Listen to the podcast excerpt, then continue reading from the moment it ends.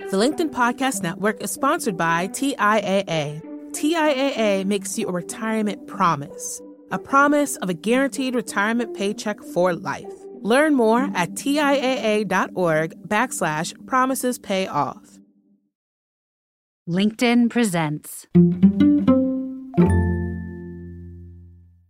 Pay attention to what you get really angry about. And so if you find yourself having actually any extreme emotional reaction, anger or frustration, or even, if you're thrilled about something you read, that might be that it taps into a core value for you. Good morning. It's Wednesday and it's International Women's Day. Not a bad time to reflect on the fact that decisions around career and family are different for women and men. In fact, the book we're talking about today, Money and Love, had its origins in a class at UC Berkeley called Women and Work, which was explicitly focused on the economics of child-rearing, marriage, and how the career opportunities for working mothers in the early 70s were limited, to say the least. There's been a tremendous amount of social change since then, partly spurred by pioneers like feminist economist Myra Strober, who I'll be talking to today along with her co-author Abby Davison. But it's still true that American corporations are not generally known for their family-friendly policies for women or men. So if your boss and your government don't have your back, you're going to have to face some of your big life decisions yourself. Can you afford to have a kid right now? Is it worth moving across the country for that job? These are tough calls, but Myra and Abby have a set of tools that will help. They call them the 5 Cs. One way to slow down your decision-making is by going through each step of a specific process each time there's a big decision on tap.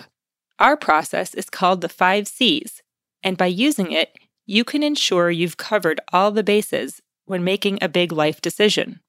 The first C is to clarify what's most important to you, which you do by thinking carefully about what you care about and what you don't. Untangling your wants from others might be harder than it seems, thanks to something called mimetic desire.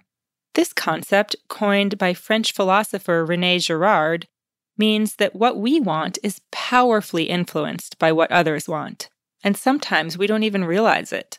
For example, you might be very happy renting an apartment, but if all your friends start buying their own places, you may start feeling like you're behind because you haven't bought a place of your own.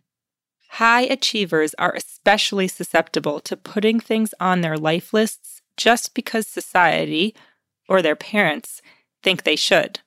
As part of clarifying what's important, many people find it helpful to identify their core values, the deeply held beliefs that are central to who they are. Core values can serve as a helpful compass along the money and love journey. Once you've clarified what's most important to you, you're ready to tackle the other Cs, which are communicate with those most affected by your decision, generate a broad range of choices, check in with friends, family, and trusted resources, and explore your decision's possible consequences, long-term as well as short-term consequences. The 5 Cs won't give you the answer, and it won't guarantee that you'll make the right decision. And life will certainly still throw monkey wrenches at you. But you'll feel more confident and in control over the way you made the decision, and you'll be less likely to second-guess yourself. Could one of you maybe summarize what the 5 Cs are all about? Sure. So it starts with clarify what is most important to you. Then it's about communicating with the other person or people who are involved in the decision. Then it's about generating a broad range of choices. Then checking with friends, family, or trusted resources. And the last C is consequences. So explore a broad range of consequences and different time horizons. I think the first C, clarify, must be the most challenging in some way because it can be hard to figure out what we want. I mean, for a lot of reasons, including the one you referenced, this problem of mimetic desire, which I recently became familiar with René Girard and the thinking around this. But to realize how much of what we think we want is really tied up in what we see other people wanting and doing, whether it's peer pressure or social conventions. And the ability to kind of really understand your own needs is complicated, isn't it? Like how do you get people to really hone in on their own desires?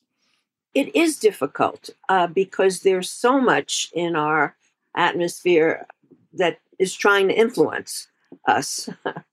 So to sit down with yourself or take a walk with yourself, maybe put on headphones, but turn them off. Don't let any input in. Just talk to yourself. What is it you really want? You can sometimes get at by asking yourself, what are your core values? Mm-hmm. What do you really care about? And I think that helps to clarify the kind of person you want to be with for your life, for child rearing, for career, for all the things that really matter. If they connect to your core values, you'll have an easier job of clarifying what it is you really want. One thing that I found helpful is to pay attention to what you get really angry about. And so if you find yourself having actually any extreme emotional reaction, anger or frustration, or even, if you're thrilled about something you read, that might be that it taps into a core value for you. And so I've noticed this in myself over years when it comes to issues of equity, because equity is one of my core values. And so if I, I'm seeing something on the news or reading something that violates that core value, I get very frustrated and very upset. And that's a clue for me that it's touching a nerve that's connected to a core value. Yeah, you can use that in your decision-making. You make this point that this problem of mimetic desire, where we're sort of absorbing the wishes of others rather than our own, is especially something that high achievers are susceptible to. I found that interesting in your book, that some of us are more, maybe because we're sort of already in a social milieu where people are achieving things, that we can get muddled up and think, well, if that person's doing it, I should do the same thing. I think that's really true. High school students going through the college choice process are very much subject to that. They've got input from their parents. They've got input from their classmates, from their teachers, and trying to figure out what sort of place will help me to learn as much as I can and develop my networks and so on. Making this decision when you're 17 is really hard. Just as a quick aside, my 17-year-old daughter has just gone through this process, and I have to give her tremendous credit because she knew her core values much more than I did at her age, or even than I do now, maybe, because I was like, well, are you sure you shouldn't go to this kind of school or that kind of school? Or here? She was like, no, I know I want to be at a pretty small school. I'd like to be in the mountains because that's where I feel happy. So, she had these ideas, and she never really wavered from them. And it made her decision-making process fairly straightforward, actually. She had a small list of schools. She applied and she got in, and now she's very happy. I admire her. She doesn't need your book. She's already figured it all out. Well, not all of us have the self-confidence of my 17-year-old daughter. I know I, for one, tend to agonize over big decisions. And if you're more like me, come back tomorrow when Myra and Abby will tell me about the next step in their 5-part decision-making process.